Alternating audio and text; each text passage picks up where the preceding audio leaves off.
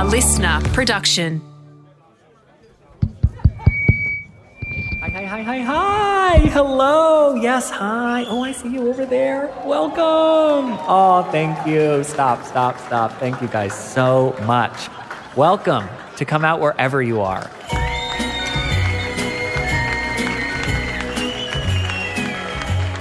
This is a safe space for curious people to learn more about the coming out experience. So, congratulations. You are now a part of this beautiful community. If you are listening to this podcast in real time, it's beginning to look a lot like Christmas. It's going to be Christmas in a couple of days. Whether you celebrate or not, the entire world is dressed in fake snow and Santa Claus. And I know for a lot of you, whether you are a member of this beautiful queer community or not, you are just an ally, that Christmas, the holiday times, hell, all holidays can be a little overwhelming.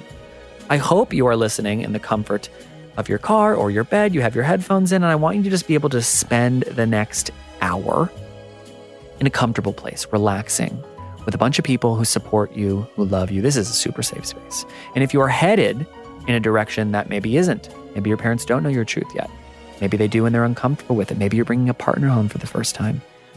I just want you to know you are loved exactly as you are. Your truth is a beautiful freaking truth.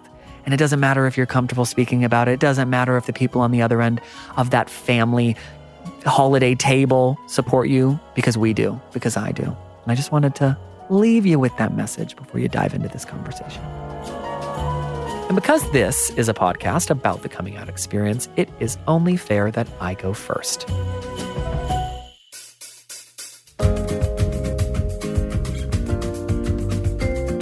My name is Sean Szeps. My pronouns are he, him, and I am gay. I first came out in 2000 when I was 12 years old, and I last came out this morning sitting down in a cafe, which is a really big deal if you aren't from New South Wales or Australia in general, because I'm finally able to sit in a cafe for the first time in a long time. And I was just having a beautiful conversation with the people next to us about my children. They asked a follow up question about my wife, and I had to make a decision in the moment. Am I going to out myself as a gay man? And I did, and the conversation was beautiful. Today, we are welcoming a brand new member to the Come Out Wherever You Are family. Millie. Millie, can you just introduce yourself and tell me when you first came out and when you last came out? Hi, um, so I'm Millie and um, my pronouns are she, her.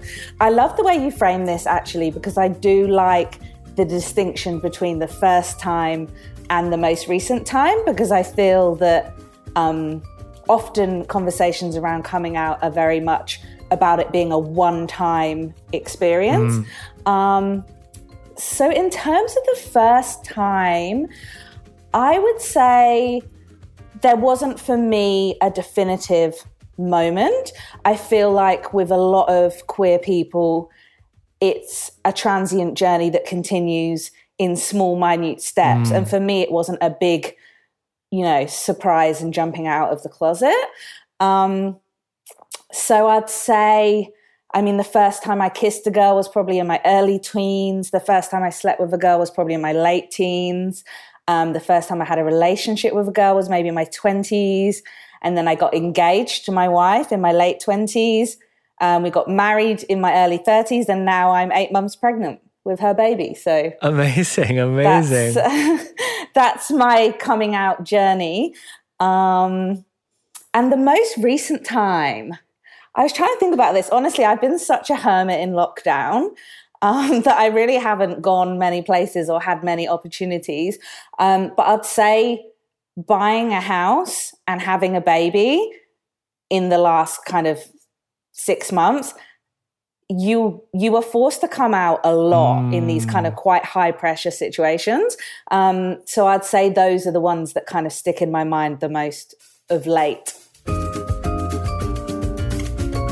Millie Putama is a self described wild wife. She and her wife Jessie share their lives online, living a slow, off the grid lifestyle. I-, I want you to just imagine the most luscious beach, bush postcard view of Australia, and that's exactly what their life looks like. Millie and Jesse were involved in Australia's marriage equality campaign back in 2017, and their Instagram and blog were born off the back of that. They've been sharing their lives online ever since, including their wedding, fostering kids, and most recently, their journey of going through IVF and Millie's pregnancy. There isn't really a lot you need to know about Millie before we dive in, except that if you're coming in here with a black and white understanding of what it means to be queer or even the coming out experience, this conversation won't be so successful for you. So, all I suggest is you come in with a nice open mind, willing to learn and hear new ideas. Now, let's get stuck into things with Millie. The concept of having to come out, and I'm, and I'm putting it in air quotes for a reason, a lot of queer people have struggled, will struggle, are struggling with the term in general because it basically shouts from the rooftop that inside is a dark closet. It's dark, it is scary. Uh, there's you're covered in things, you're uncomfortable, you're alone. And then you come out and ah, the, it's light and shining and beautiful, right? That I can completely understand the historical need for this term because for many people it did feel dark, but the world is changing. It has changed. But I often wonder if it's a privileged concept, this idea that you can live a life that people are just welcome into your truth. If we take a step back all the way to your beginning, where you start to realize wait a second, I don't think I'm straight. Were you privileged enough that the world that you lived in, the country, the state, the family that you were given, born into, were all of those places safe enough that you could potentially explore without a reason to come out? Does that make sense? Definitely. And this was something I was going to address straight away because I have so many privileges. I obviously have white privilege, but then I have straight passing privilege, which means that you know, I can, I guess, in some extent throughout my life, dip my toe in and out. I can come out if I choose to, but I can also remain in the safety of my kind of straight presenting body. Mm. Um, I have a very, very accepting family, very accepting friends, very accepting community. Um, living in a country, you know, for the most part, um, it's an accepting country.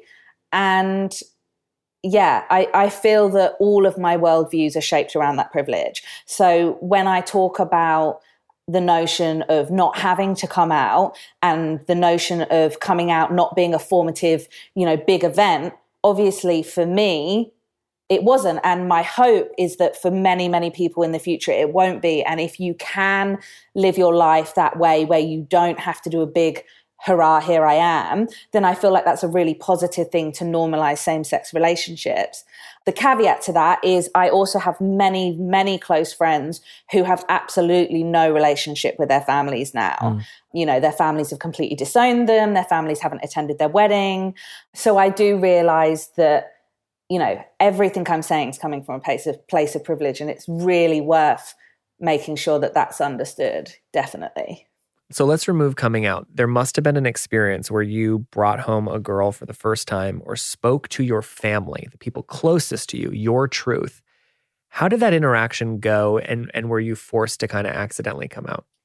Um so I'd say in terms of you know bringing a girl home or whatever. I mean, I moved out at 17 and never went back. I went off to university so there wasn't so many it wasn't like i was you know in high school bringing girls home to my parents' house, but I definitely brought girls to their house of a weekend, you know, going to visit. And it was never really a thing. Like they didn't say, oh, is so and so just a friend or is so and so, you know, something more. You know, I'd bring these girls, they'd stay in my bed, whatever, we'd go out and, you know, but it was never addressed. Um, Sorry. So you, did your parents, I'm just, my parents thought the status quo, these amazing human beings, they would have just thought that I was going to bring home a girl, right? And then I didn't. Yeah, I guess so. I mean, there was occasions when I'd brought home boys as well. So, you know, they just never really asked questions. And it's not because they didn't care at all. it's just because I don't think they felt like they needed to. They acted no differently when I'd, you know, brought boys home if I had a boyfriend in like my uh, early teens or 20s to if I had a girl there. And even in later years when I'd say, oh, you know, I'm dating so and so, like, you know, Sarah or whatever, it was always a kind of like, okay, sort of situation. And my sister, she has a female partner as well. But I've never said to her, and I don't believe my parents have ever said to her, like, oh, how do you identify? And, you know, what is this going to be? And whatever. Yeah, I had a female partner first, obviously, like married to my wife. And now my sister happens to have a female partner. She lives in Melbourne. And it's just, for us, a non issue, really. She's got the most amazing girlfriend. I absolutely love her. The four of us get on so well. We talk every single day. It's just a kind of natural thing. I think there was definitely times when I probably could have had more full on conversations with my family or my friends and explicitly addressed it. Um, but that goes back to the whole narrative of, you know, coming yeah. out and feeling the need to address it and say, Oh, I just want to make you feel comfortable and let you know that this person is actually more than just a mm. friend. Mm. For me, I felt like I didn't need to do that or particularly want to. But there were certainly times I think when my parents were like, oh, anyway, so, you know, our lesbian friends and us are doing this. And, you know, oh, well, you know, they would dr- drop it in conversation or whatever and make sure it was known that, you know, it was a safe space um, or recommend certain films or whatever. Like, I think, you know, they knew and I knew that they knew, and it was just something that was just like, whatever. Wow. It's really fascinating. I don't know that I've ever met someone of our age range who had parents who created an environment that so closely aligns to how modern parents are attempting to raise their kids today. Because the I would say in the parenting space now, the new status quo is well treat your kids like they're bisexual and non-binary and then they'll fig you know the, if they come home with a boy or a girl you're ready that is all the women who follow me it's mostly women 99 99% women follow me and they're all parents and they say to me what can i do and then i say um, you know create an open environment a safe environment where they know they're going to be loved respected no matter who they are and then you're good to go you are you just are. And then I have all these modern day parents who are saying, that's what I'm going to do. I'm just going to have no expectations. That's it. And you're saying you were raised like that. So you're really the, the potential outcome of the type of child that listeners could have a person who feels that it's not a big deal. They can just live and bring people home. And, and then now you're about to become a mother and you're going to cr- recreate that beautiful cycle of acceptance and no expectations. And then hopefully, we take over the world with no, with no expectations. Exactly. Yeah. I mean, it's very telling. I mean, my parents, I, I genuinely believe they are extraordinary in lots of different ways in the way that they raised us. They're very, very left wing. Um, in, yeah, there, there's lots of um, very kind of positive. They were, you know, really kind of anti-racist. We went on like lots of different marches. We spent our summers at Glastonbury Festival. Like they were I would say, you know, the epitome of kind of hippie, work, very working class, down to earth hippie people. Um, and I mean, it's quite telling that they created this safe environment and now happen to have two daughters that both are in same sex relationships. I think that's definitely um, telling that they've done something by creating such a safe space. Mm.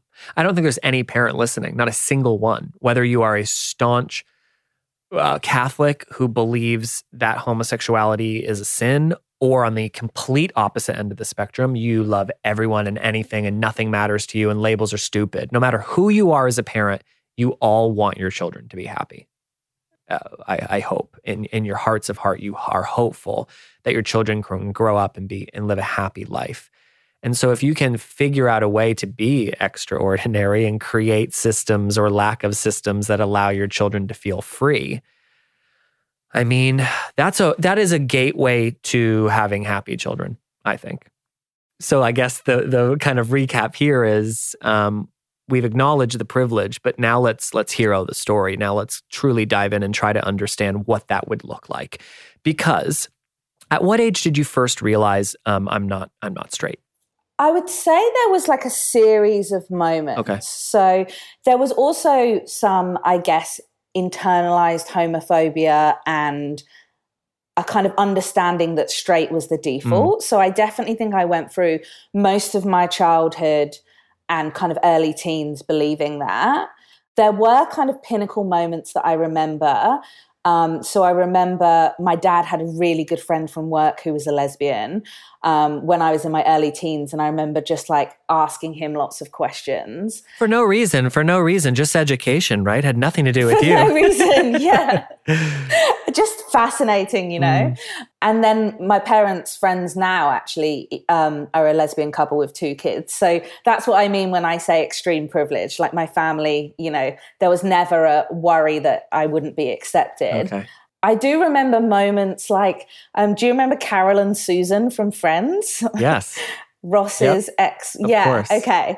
So I don't know when that when that episode would have aired. I guess it was like the late nineties. Yeah. Would it have been? Yep yeah, so that was probably like kind of teen time as well.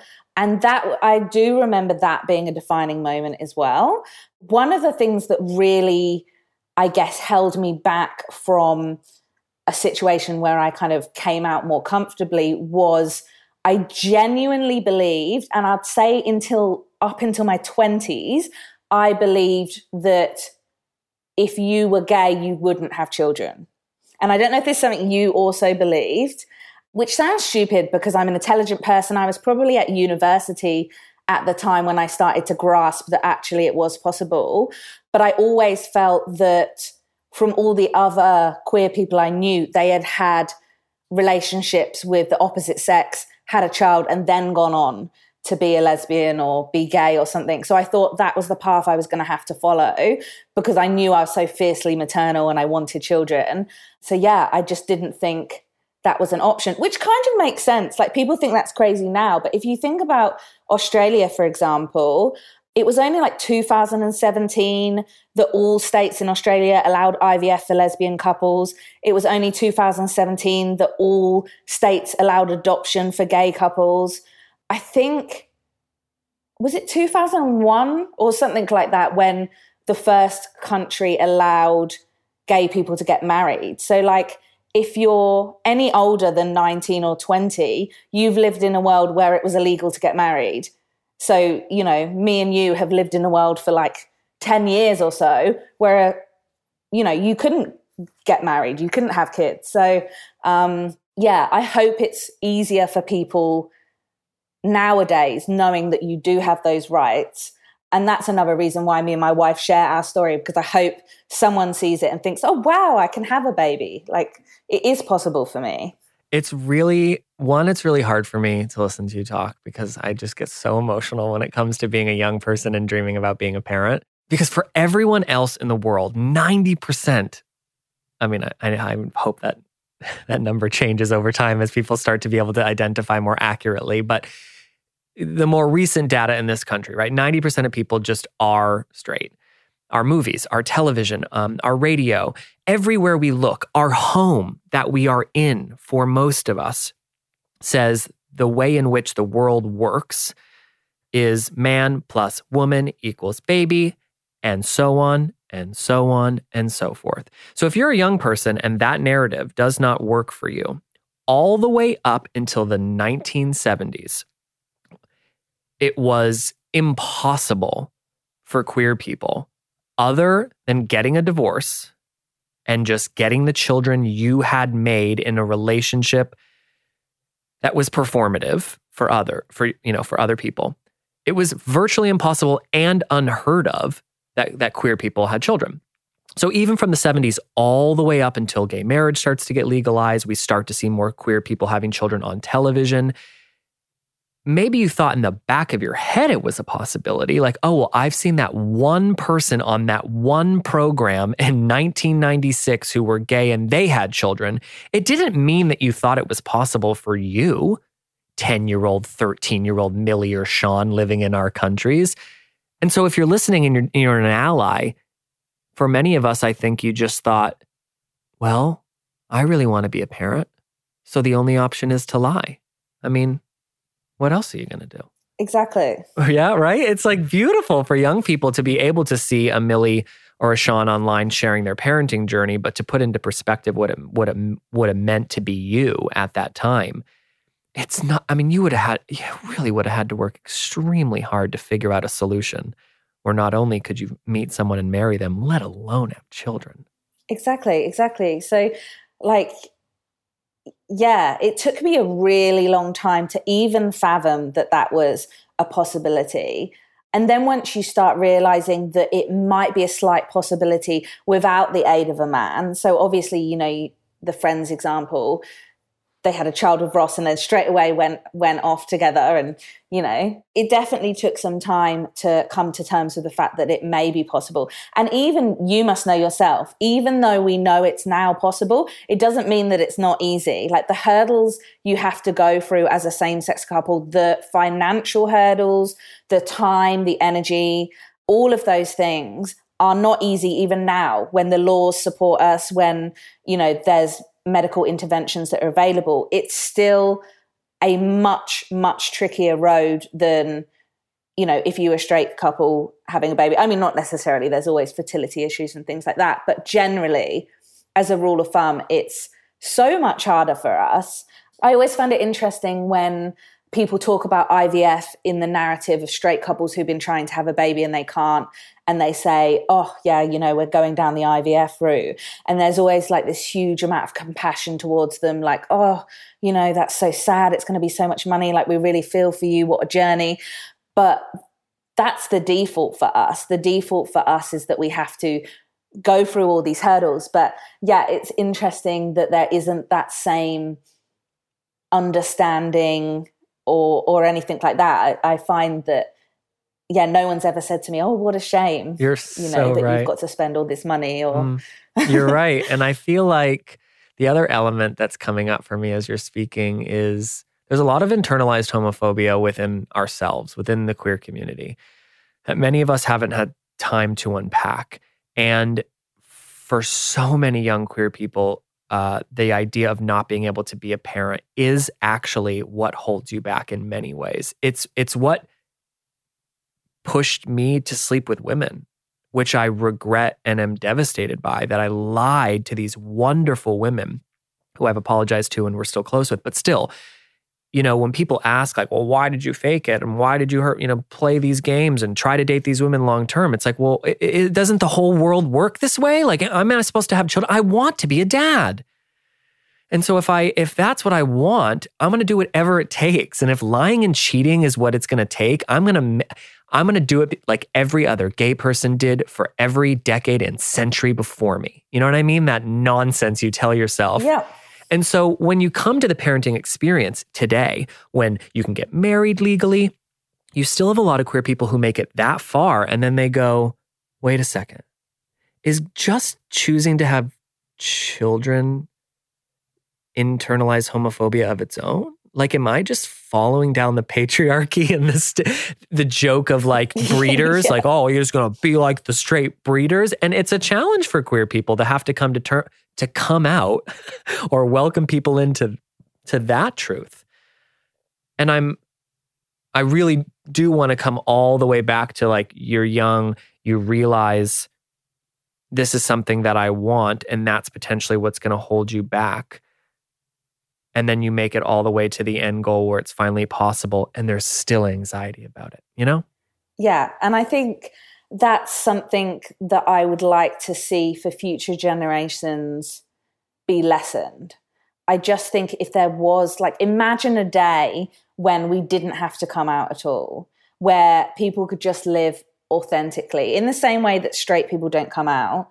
You know people could just date who they wanted to date or you know have the tools to be themselves. Because i think the other thing that we forget to talk about when we talk about coming out is we assume that you know you figure it out in your head and then you go aha i'm you know a lesbian or whatever. Um, but if i think about my journey um, i originally said i was bisexual because i felt this you know, I guess it was internal guilt or, you know, people wouldn't take me seriously because I pre- previously had had relationships with men in my like younger years. Mm. And then I came out as a lesbian. I mean, I didn't, you know, come out, but I guess I kind of referred to myself that way if someone did ask me because I felt that that was more appropriate and I wanted to make a stand and say, you know, it's all women for me. Um, but that felt too binary, but I didn't know if there was another word or something that I could use. And I just never got used to the word lesbian. I don't like the way it sounds. I don't like the way it rolls off my tongue. Maybe that's internalized homophobia. I don't know, but I just hate the word. Mm. Um, so then I became more comfortable with the word gay because I feel like people understand that you can just be like, oh, yeah, I'm gay, you know? And finally, I have settled on the word queer because I know that obviously who you date isn't a reflection of your own sexuality. Um, so my wife, her pronouns are she, them. So, you know, that doesn't affect my my sexuality. I could still be a lesbian and and she could still have those pronouns, but at the same time, I felt it was more appropriate just to be queer because I feel like that really does encompass who I am as a person. So yeah, it's you know, even myself, I've had like four different identities over the space of, you know, my lifetime. So yeah, it'd be exhausting if I had to like announce each one of those things. It's interesting. I mean, I'm almost all of the last four conversations we have, the same story has come up, which is I understood a part of who I was in that moment. I came to terms with and felt comfortable acknowledging to people that I was X. And over time, it's evolved. Sometimes for no reason at all, you know, just a, a, new understanding of your truth. Sometimes because of a new lover. Sometimes because you have access to new language, right? When we were younger, none of us would have heard the word non binary. So, how would you know that that was an option? uh, so, with time, we acknowledge that there are new truths. And then, of course, there could be some in the future that none of us know about. New terms that you hear and your full euphoria consumes you. Your whole body tingles and you go, that, that is me. And so I think that's really special. I do want to, just for the sake of devil's advocacy, try to understand a world specifically when you and I were growing up, because I'm just trying to wrap my head around. I believe everything you've said.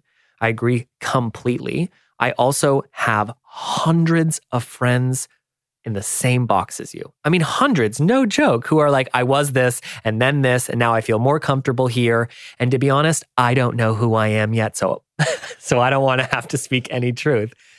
But the world is still very demanding of us, isn't it? The reality is, when I went to high school and realized I was gay, there was no one else. Well, so I thought. There was no one else who was gay, and I couldn't figure out how to find out. There weren't social media apps and there weren't dating things, and I didn't have a phone. And so the only way to find out was to talk, to tell people, I like boys, I'm gay do you know anyone who's gay? Do you know anyone who's gay? And so I'm trying to, I'm wondering when you're younger and you you said, I realized I liked girls and then I kissed a girl and then I slept with a girl. How do you then find people who are if you're not acknowledging who that truth? I would say, well, I was definitely a little bit older than you, so that I'm not so much talking about like high school era mm. so mm. much. Mm. I'm talking more about like early years of university than yeah. kind of into university. And I feel like that it was much easier then. So that was when I guess, well, MySpace definitely existed. Yeah. Um, Facebook came out, I think it was in my maybe my second year of university.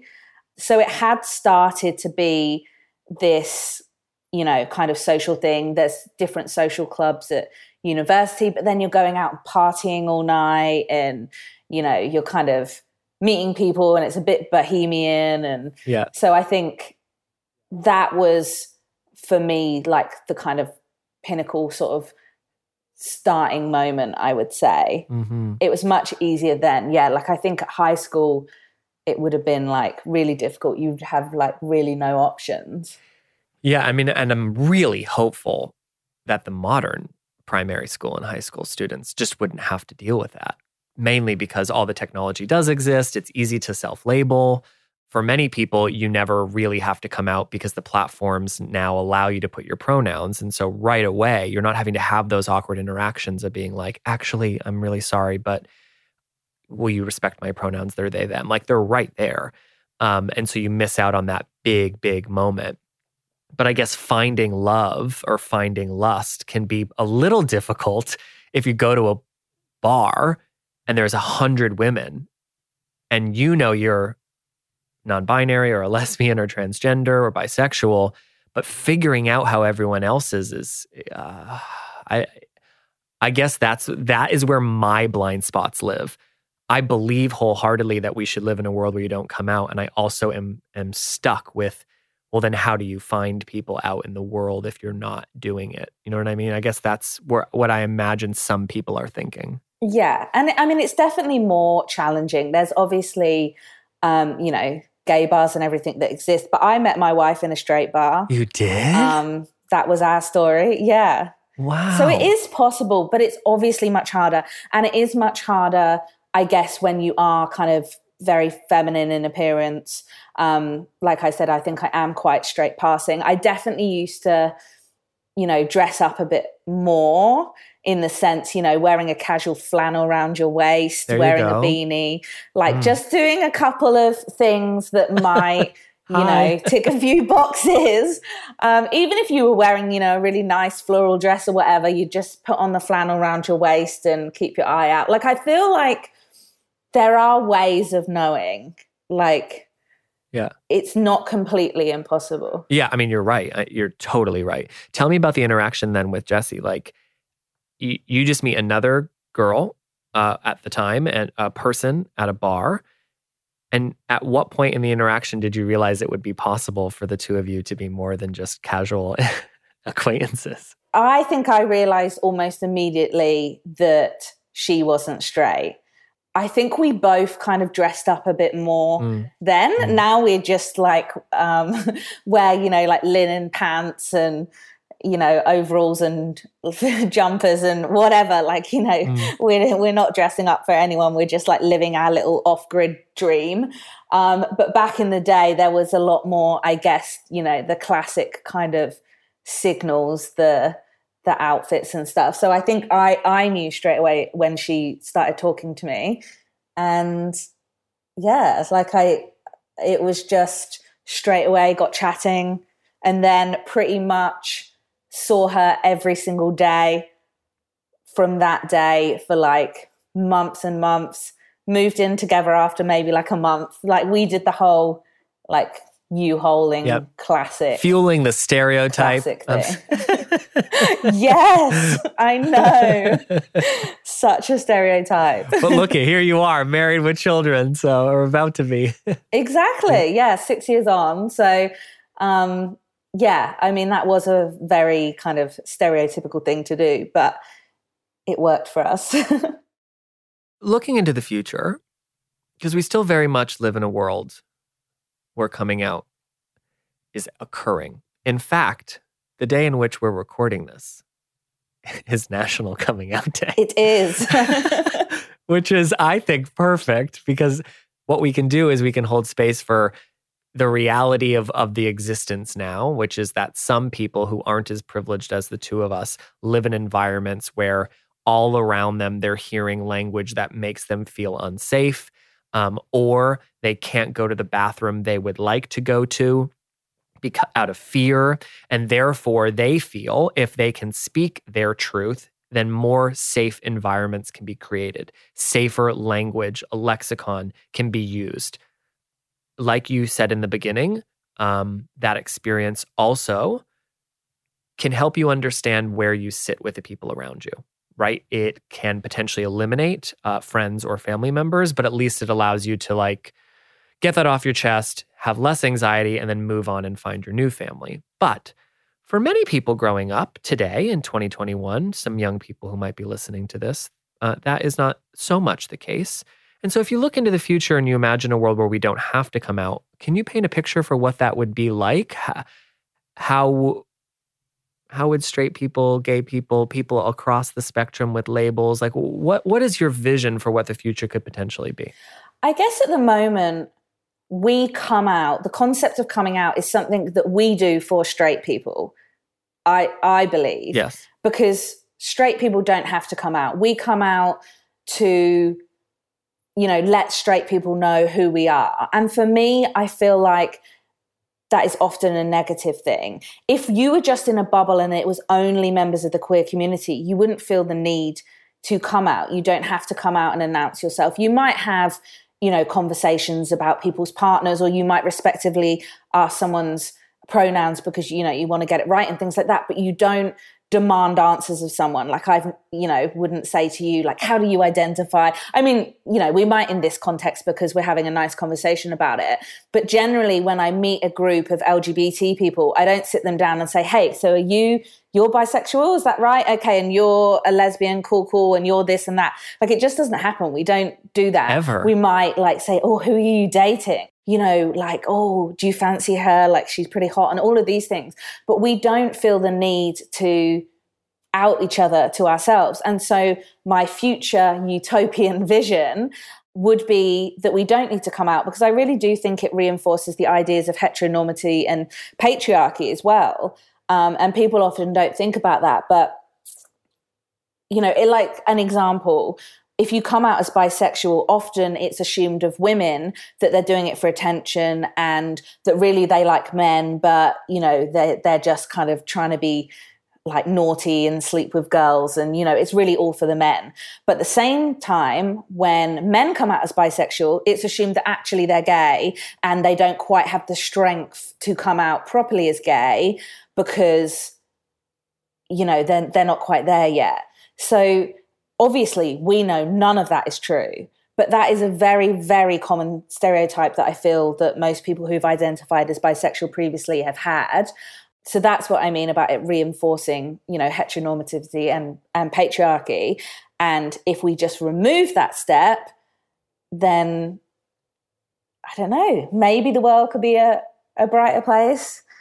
Millie, you're blowing my mind here. Everyone can't see my eyeballs, but my eyes are very large. The, real, the first reason my eyes bulge is because I realized I've never asked someone their sexuality in a queer space ever. I really just realized it in this very second. I have never gone mm-hmm. to a mm-hmm. queer space ever and ever said, Are you gay? Are you, why are you here? I've never been like, Can mm-hmm. I see your mm-hmm. ID? like, you just live. And, yeah. and then I was thinking, Well, she's missing I'm trying to uh, find some flaws in the system so that we can identify blind spots and then potentially have conversations about them. So I thought, oh, well, what happens if there's a straight person in a queer space? But what's interesting is maybe 10 times in my life, I have thought a straight man in a queer space was quite cute and then I start dancing near him or I, you know, flirt with him or whatever. And then he says, Oh, sorry, sorry, sorry. Um, I'm actually straight. And then I go, Oh, okay. Don't even worry about it. Why are you here? And then life moves on. I don't think that he would say that was his yeah. coming out story. It was um it was just a conversation. It was just dialogue. And it occurred in a safe manner. Again, we're acknowledging that that is not always the case in every single country, in every single place where an interaction like, like that could be so safe, um, right? So, there are queer people that if they were in a straight space and they flirted with a straight man that that interaction might not have gone so well. But what it does is it acknowledges and identifies that it's possible. And i've stopped doing that actually. That's another point. I used to um, you know, you'd be in a club and often I'd go out with like straight friends or whatever, and someone would approach you and I'd say, Oh, no, sorry, I'm a lesbian, or no, sorry, I'm, I'm queer. But actually, what I find that that does is it says, on some level, I might be interested in you, but I'm not because my sexuality deters me. So you can just unapologetically say, Oh, no, thank you. You don't have to at that point say, I'm queer or I'm straight or I'm bi and these are the boxes I put myself in and therefore that's the reason I'm not into you. I'm not into this man who's approaching me, more likely than not because I'm just really not into him. You know, so you can just say no thank you.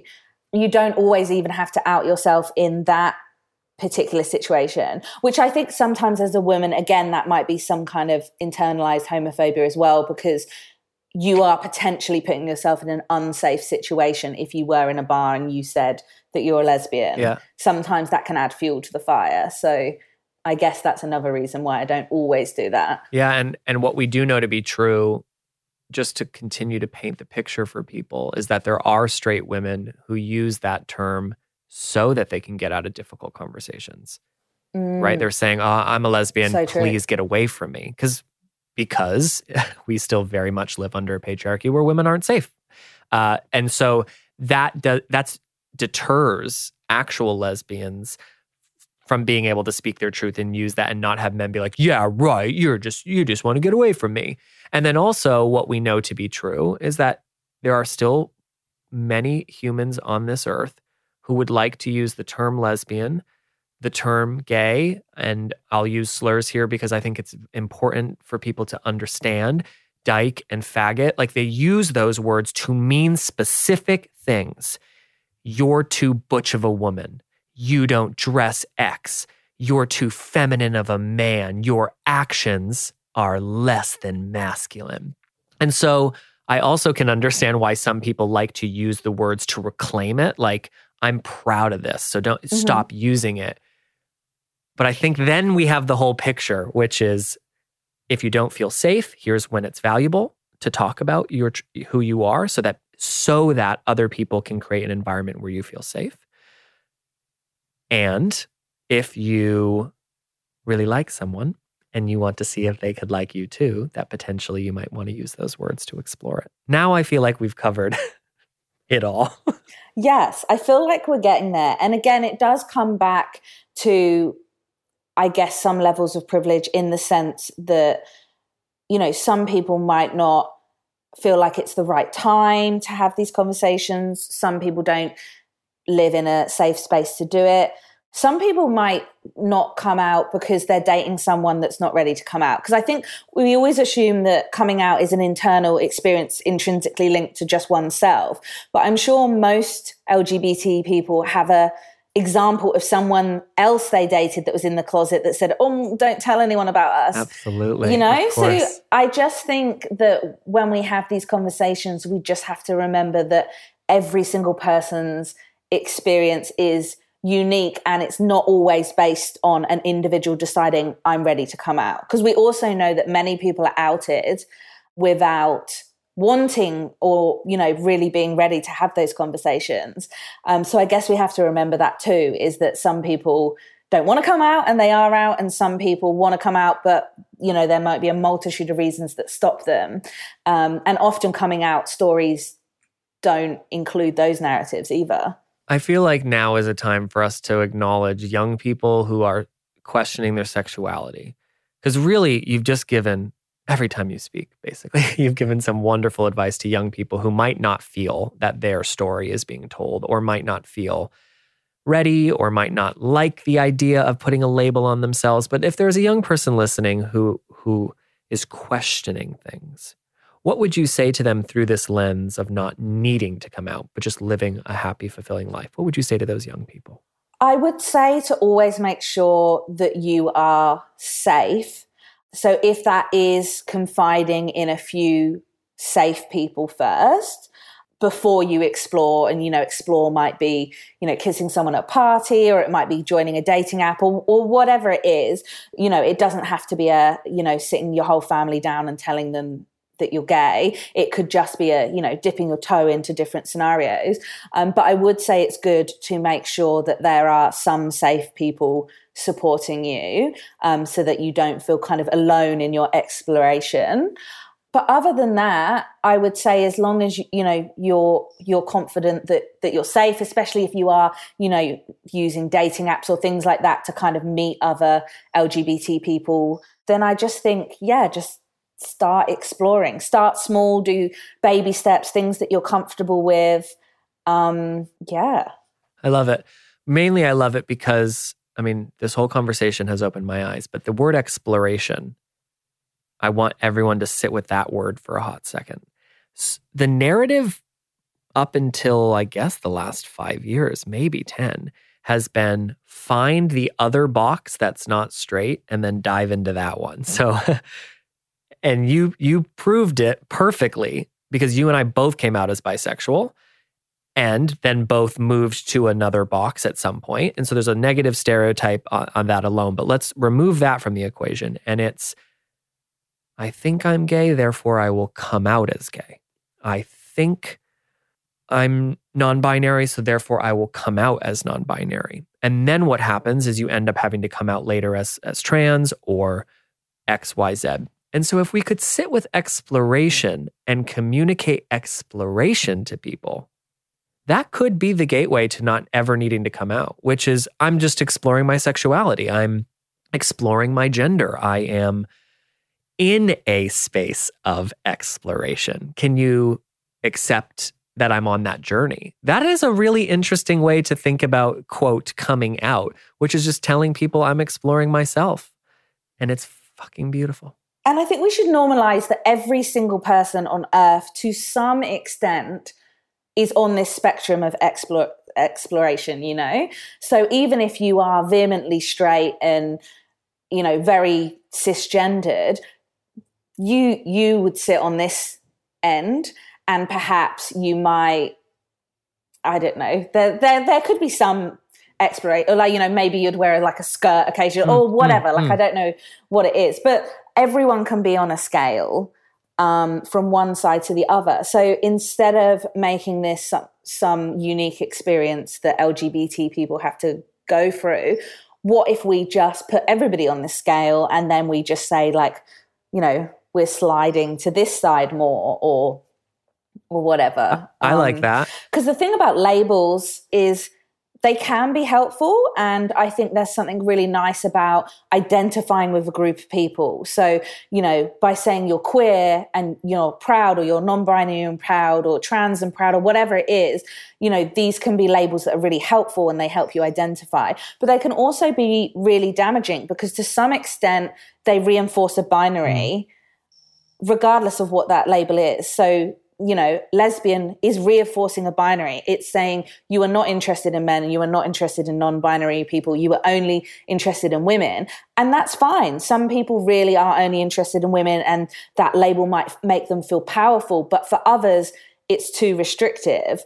I would like to invent a sexuality that's like the equivalent of non binary, where it's like you're just this being. You don't have to explain to anybody what your sexuality is, and it's just living your life. Yes, that is fun to explore. I will say, when you were questioning, like, what is a narrative that seriously straight cis people might understand. And and I would say we have a huge crisis amongst the straight community. I can't believe I'm talking like this as if this is true, but I, I but I want to hold space for queer allies listening. Queer people are often labeled as being sex positive, and that's the nice way of labeling it. Uh, gay men are slutty. Lesbians get married and fast. Like we we have a reputation for being out there, bold, wild. I went to Mardi Gras. I saw, I saw, a bunch of guys wearing dog masks. Gay men are crazy. What I want to say publicly is that on average, because queer people have to struggle to find themselves, I think we're better communicators with what we want amongst each other. When you're in a relationship with another man, on average, or women and women, I feel like there's a lot more communication about what is going to make you happy because you lived in a closet or an unhappy space for so long. And so I have found that a lot more men in my life, gay men, say, I'm into this. I like this. Can we explore this fetish? I want to try this. This is what gets me off. And I find that that's not always the case amongst straight people. And I and and I I don't even think that that's a generalization because we also just have documented proof that 50% of marriages are going to end and of those 50 a majority of them occur because of infidelity. And i know that that's not just among straight people but what we do have is a problem in our ability to communicate what we need. I want you to suck on my toe. I know that sounds silly but it's not. I i, I need you to uh, dress up. Sexuality we have a lot of conversations about sexual identities gender identity but sexuality is important. It's a huge part of who we are. we all live on a binary with what we, uh, on a spectrum of what excites us. We all need different things in the bedroom. Just because you like a woman doesn't mean all women are going to fulfill you. And so if we could think about life like that, which is yeah, you're straight, sure, but you're not going to like all women. There's nuances within that. And even if we narrowed it down to what type of woman, what type of woman might then want to please you the way you are looking to be pleased, that is not so different to exactly what we're talking about. If we could just openly communicate, this is what excite, excites me, this is what I want, this is where I lie, I wonder if we'd see a lot happier relationships. Yeah. And and I guess there's the sexual element, but there's also the romantic element. Mm. So everything that you've mentioned in terms of, you know, your your sexual needs and desires and what you want and, you know, a certain type of woman might be what you go after in that regard. I think there's a lot to be said about queer relationships in the way that we have actual relationships, the way that we raise our children, the way that we communicate, the way that we share tasks that would be traditionally, you know, gender conformist tasks such as I don't know, mechanics or washing or, you know, doing the laundry or all of these things that, you know, there's not necessarily a stereotype when you're two women, like who's going to do the washing up. It's there have been lots of studies that have shown that tasks like that are more evenly divided. You know, pay might be more even. People might take, you know, have more equal power. Like all of these are just an example. And it's obviously not true of all relationships, but I just think in general, in same sex relationships, perhaps there's less of a power struggle too. Um, and there might be more of a kind of honest communication, like you said, in the bedroom, but also just in life. And I feel like that in life aspect is, you know, really, really important. You're really uncovering a lot here because you're so right. My experience and the experience of all of my um, queer friends who have had children is because there wasn't a script for us to follow. We had to write our own. Um, and we accident, my husband and I accidentally tripped down a script. I was like, well, I'll play the role of woman. I literally thought that. I will play mom, you will play dad. We didn't talk about it, but it happened. And then all of a sudden, I'm doing the dishes, I'm cooking the food, I'm thinking of the kids' clothes, and I'm like, I actually don't like a lot of this. And nor does it align with my strengths. My husband, luckily, was the one who said, wait a second, this isn't working. Let's acknowledge all of the activities that need to occur to be a parent. Then let's decide what are our strengths and weaknesses and let's divide it. And I think everyone has access to that. Every straight couple, every lesbian, eh, no matter what you identify as, you can sit down and go, are we accidentally falling down a, a, a, script that's not working for us. If it works for you, amazing keep rocking and rolling. But if it doesn't, that's, I mean, that's really what you're talking about here that you can start at the beginning of every relationship, whether it's parenting or not, and go, what's going to work for us? What makes sense for us? Because if the two of you are happy, or three of you, or four, I don't know, whatever floats your boat, if you guys are happy, who cares? Exactly, exactly. And I mean, it's not to say that, you know, there aren't abusive same sex relationships and there aren't, you know, problems with um, control and all of those things. Like I know all of those issues, domestic violence, things like that do exist. So it is worth honoring them. But I think, you know, speaking, if I'm speaking from my own personal experience and my marriage with my wife, I think that we are very good. I mean, she might disagree because I'm definitely more messy than her. I'm saying this now and I'm like, I bet she listens to this and rolls her eyes at me. But no, I'm I am definitely more messy um, people might assume that I would be the typical housewife, you know, like slightly more feminine, but she is definitely like an amazing cook, you know, really good with the cleaning. But then she also does the mechanics. So now I'm struggling to think what I bring to the table, actually. she does the yard work and the mechanics and things. Um, but I do all the, I guess, the kind of admin, the organizing, the big picture stuff, you know, buying a house. And, you know, obviously that was a mutual decision, but all of the paperwork and things that go into the back end. So there's, um, I guess there's things that I do there and I do try and cook. I love this. I love this entire conversation. We started with one simple question When did you first come out and second come out, or when you last came out? The conversation gets beautifully derailed by acknowledging whether or not coming out is even a word or an experience that we need to be having. And then what we've created over the course of the conversation is just potentials. And where we landed is you're in control of that. You, you, just the one person. You don't have to wait for a system to be created that everyone follows. You're an individual who gets to communicate your needs, your wants, your desires, your fluidity, your exploration with all the people around you. And that can have an, an unbelievable impact on the relationships you have. Who doesn't want that? Exactly. And I'd say like the thing as well is if everybody's on a spectrum and we we say that you know all people are, are on this spectrum it stops separating those who have you know come out and those who have not because i often feel um, sad for people who haven't come out i mean i guess like knowing what that that felt mm. like it, it, could be a shameful place. You know, we talked about at the very beginning the traditional in the closet, dark, lonely, blah, blah, blah. So if everybody's on the spectrum, like, yes, I could be further to this side. You know, I, I'm married, I've got my kid on the way, but someone else who's not out of the closet by traditional terms, if we get rid of that label and we just put them on the spectrum a bit further back, even if they're only doing things that address their sexuality internally even if the, you know they're they're just like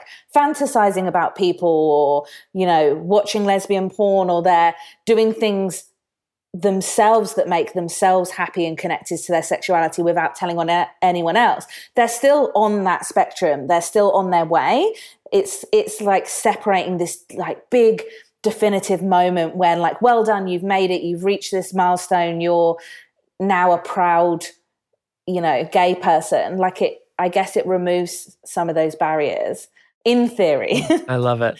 Thank you for pushing me. Thank you for challenging these ideas. I think this these are critical conversations.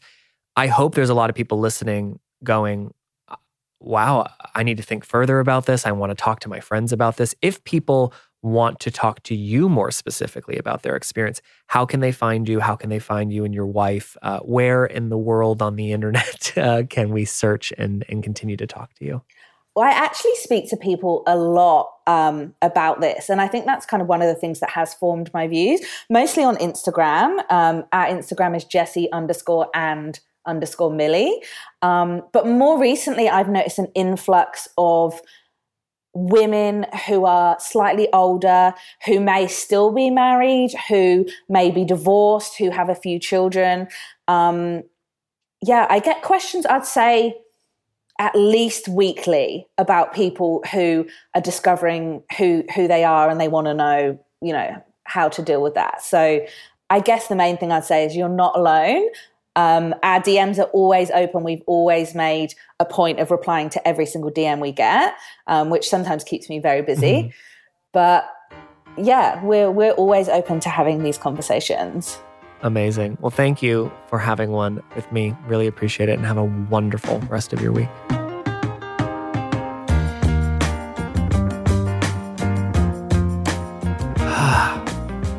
okay, we did it. How are you guys? How are you feeling? I know that this episode could have brought up some interesting feelings for some of you, and if it did, there are some resources that I think you should check out. So, Minus 18 is the first one. They're Australia's LGBTQIA plus charity. They have a bunch of great resources online.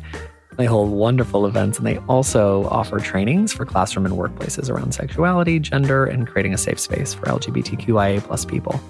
They're also all over social. Uh, you can follow them at minus one eight youth, and you spell out one eight. And their website is minus one eight.org.au. But they are not a helpline. So if you're looking for support in that way, you can call Q Life. They're at 1 800 184 527. They offer a free phone service every day from 3 p.m. to midnight.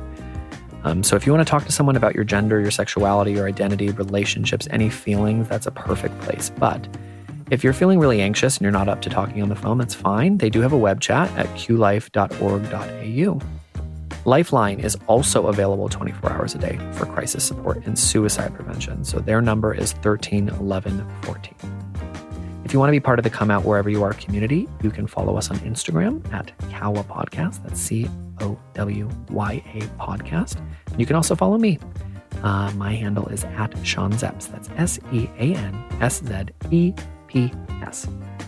Come Out Wherever You Are is a community. And I want as many people within this community, the LGBTQIA plus people, allies, friends, curious folks. I want everyone to have access to this powerful network of people. And the best way for that to happen is for you to share.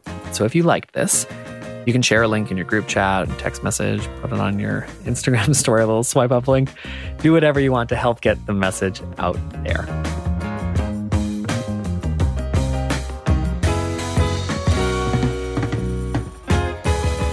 Come Out Wherever You Are is presented by me and me alone. No one helped me in the creation of the show. I'm kidding. my name is Sean Szeps, but there are three wonderful people that we need to shout out. Um, my producer, my number one, Lindsay Green, our executive producer, Jennifer Goggin, and our audio producer is Darcy Thompson.